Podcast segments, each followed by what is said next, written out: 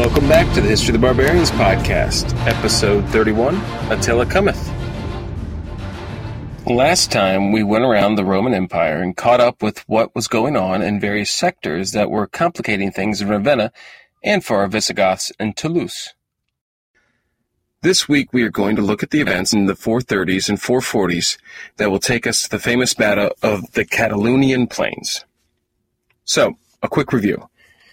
It is the mid-430s. The Visigoths are flexing their strength in southern and southeastern Gaul. The Vandals have left Hispania for Africa and are working through a tentative peace with the Romans that will soon fall apart.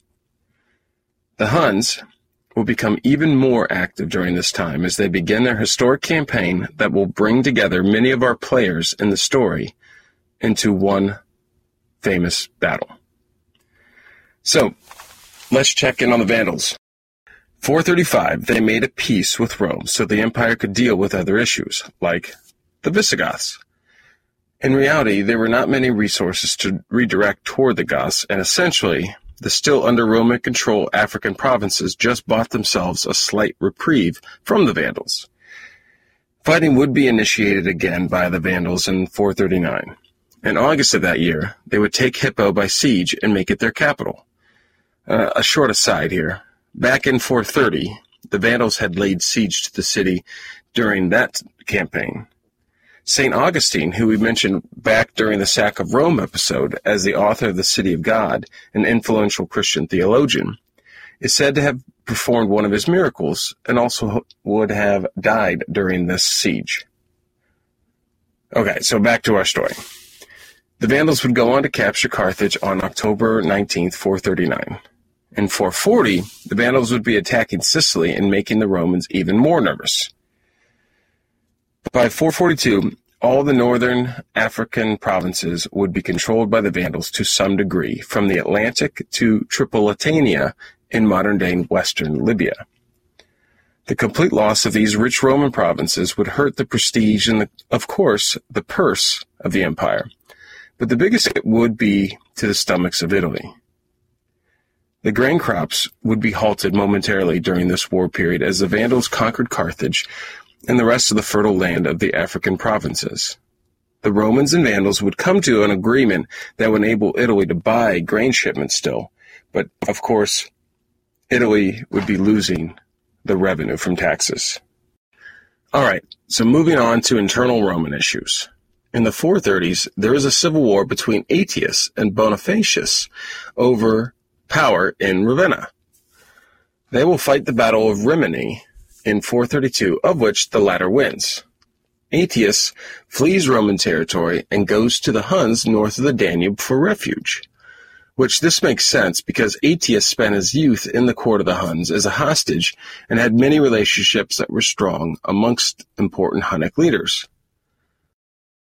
Another result of the battle is that Bonifacius was mortally wounded and his son-in-law, Sebastianus, would take over as Magister Militum. Aetius gets an army of Huns from Rua, Attila the Hun's uncle and current ruler of the Huns, and returns to Italy to take on Sebastianus. Sebastianus is deposed quickly when word of Aetius's Hunnic army is on the move. The army does not even need to fight the Romans to depose Sebastianus as powers within Ravenna took care of this for them. Aetius then marries Pelagia, Sebastianus's mother-in-law and the dead Bonifacius's widow. Let's shift gears to the Greuthungi, or the future Ostrogoths, and find out what's going on with them. So we all know that the Huns came on the scene with the Goths in the mid to late 300 ADs from our earlier episodes. We also know that they seem to have been the primary reason for the mass movement of barbarians from the Pontic steppe and north of the Danube in general into the Roman Empire during the migration period. After being subjugated by the Huns sometime in the 4th century, the Greuthungi would be led by the, the Amal dynasty, subjugated by various Hunnic leaders, though. Huns generally had a light hand after conquering their subjects in regards to administration. The Hunnic Empire seemed to have been made up of people that typically ruled themselves but paid heavy stipends to the leadership. As long as they paid and fought when called upon, the Huns would let them tend to their own interests and responsibilities. The arrangement certainly was not a harmonious one, and that is highlighted by several high profile cases.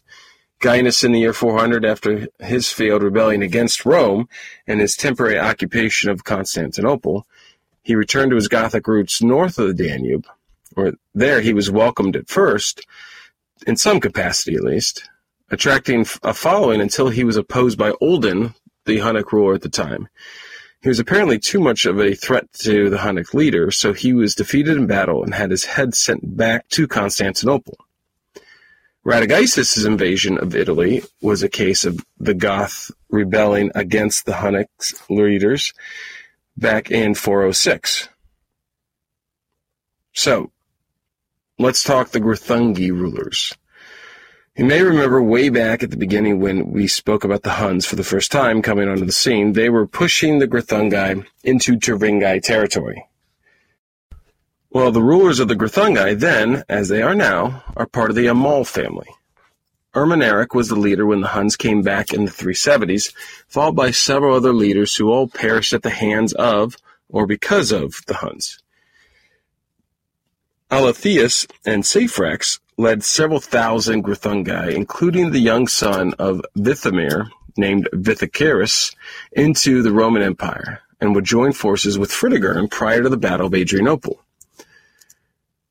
They would later become part of the Visigoths that we talk about in Toulouse.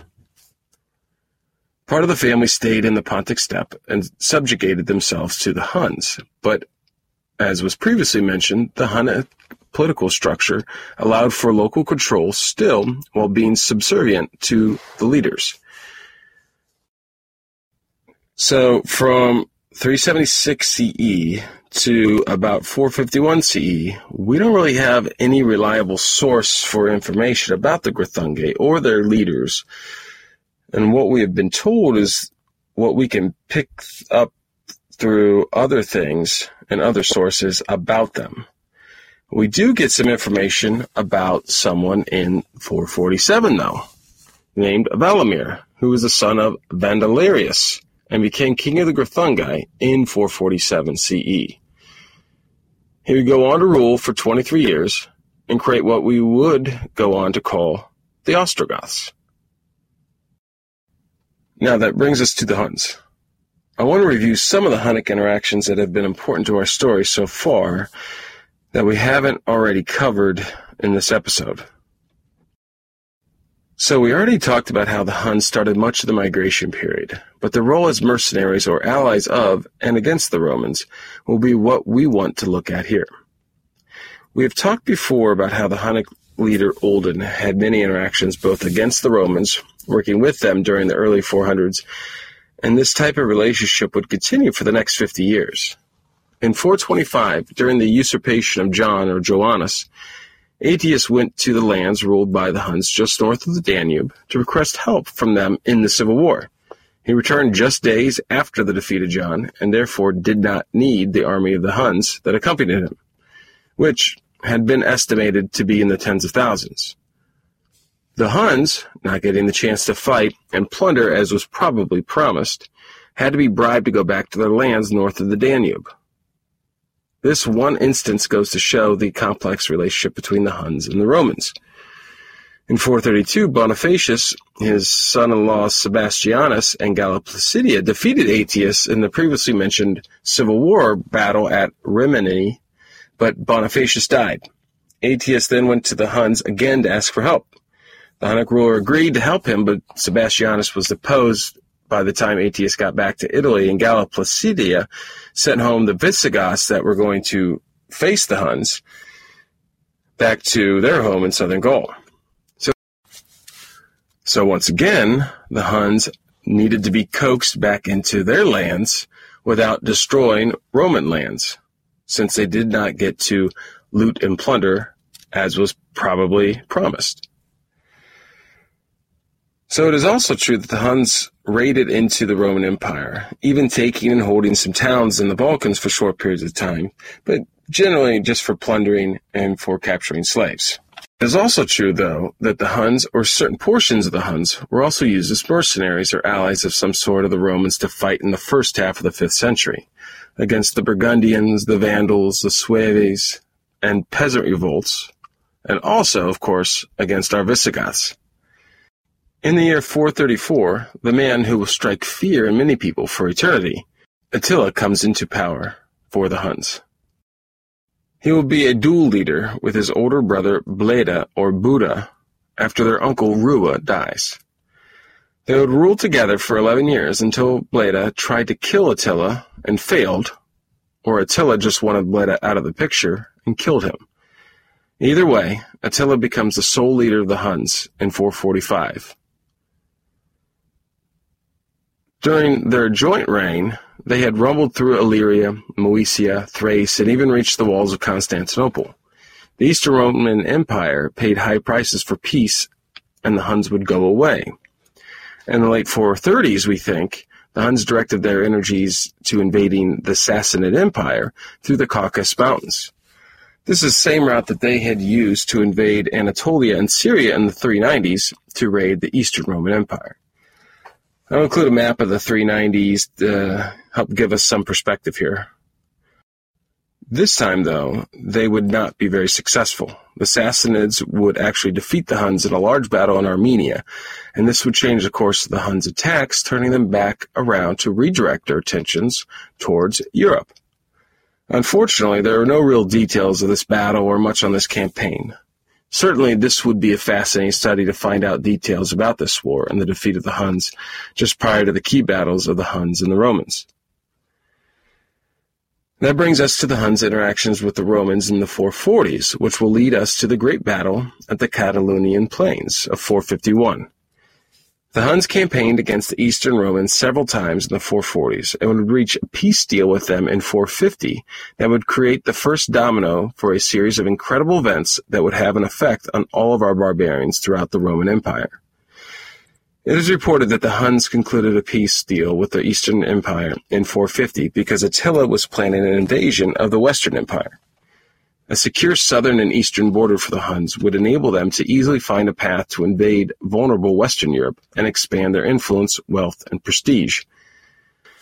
The reasons for the invasion of the West versus the East have been the center of speculation for 1500 years. The primary reason for the West is the most salacious. Honoria, the sister of Valentinian III and daughter of Galla Placidia, had become pregnant from a man named Eugenius. So Honoria's baby daddy seems to have been a lower born merchant or business manager. The emperor's court then whisked Honoria out of public life, as was done for much of history during an unplanned pregnancy, and had Eugenius executed. Honoria's hand in marriage was then promised to a dull senator named Herculanus.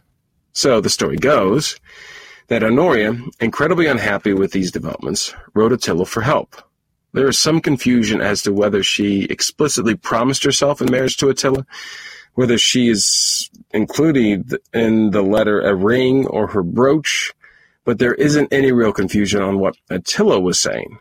He was claiming that Honoria asked him for marriage. That being said, this is a, a strange story because Honoria is presumably going to be located in Italy, or at least somewhere close, but the Huns invade Gaul, nowhere near the bride to be. Other pretexts for the invasion include that Attila had backed another ruler of the Ripuarian Franks, who were residing in northeastern Gaul at this time, and the Romans had backed another one. Also, Attila had provided safety and shelter for an escaped leader of an ill-fated rebellion in northwestern Gaul in 448. Additionally, it is said that Gaiseric, king of the Vandals, who were in control of the key African provinces, had contacted Attila urging the Huns to attack the Western Empire. This would help secure the Vandal position, and in return the Vandals would presumably offer some payment. The Romans at this time were planning on trying to somehow take back portions of or all of the Vandal holdings. And additionally, the Huns were supposedly going to attack the Visigoths as an ally of the Romans in general. Or the Huns were going to team up with the Visigoths in Toulouse to bring down the Western Empire. Whatever the impetus for the invasion, it would create an existential crisis for the empire. The invasion path would take them from what is today the Hungarian plain, west along the Danube River, entering Gaul across the river at Koblenz. The Hunnic Empire's forces would pour into Gaul, estimated at 500,000 warriors by Jordanes, which certainly is too large, but a huge force surely came with Attila. All the players in the West, including their Visigoths, would be getting mighty nervous right now, which is where we will leave off for this time. Next time, the Battle of the Catalaunian Plains. So, some of the sources used for this episode include uh, a couple new ones The World of the Huns by Otto J. Mencken Heathen, The Ostrogoths by Thomas Burns, The Goths and Romans 332 to 489 by Peter Heather, and of course, several other sources that have been used throughout. If you like the show, please give a review on iTunes, Podbean, or the platform of your choice. Those reviews as many of you already know, have a real impact on who can hear this actual podcast. Check out the History of the Barbarians Twitter account and Facebook pages for more information and resources about our barbarians, including several images associated with this week's episode. A big thank you for listening, and I will see you next time.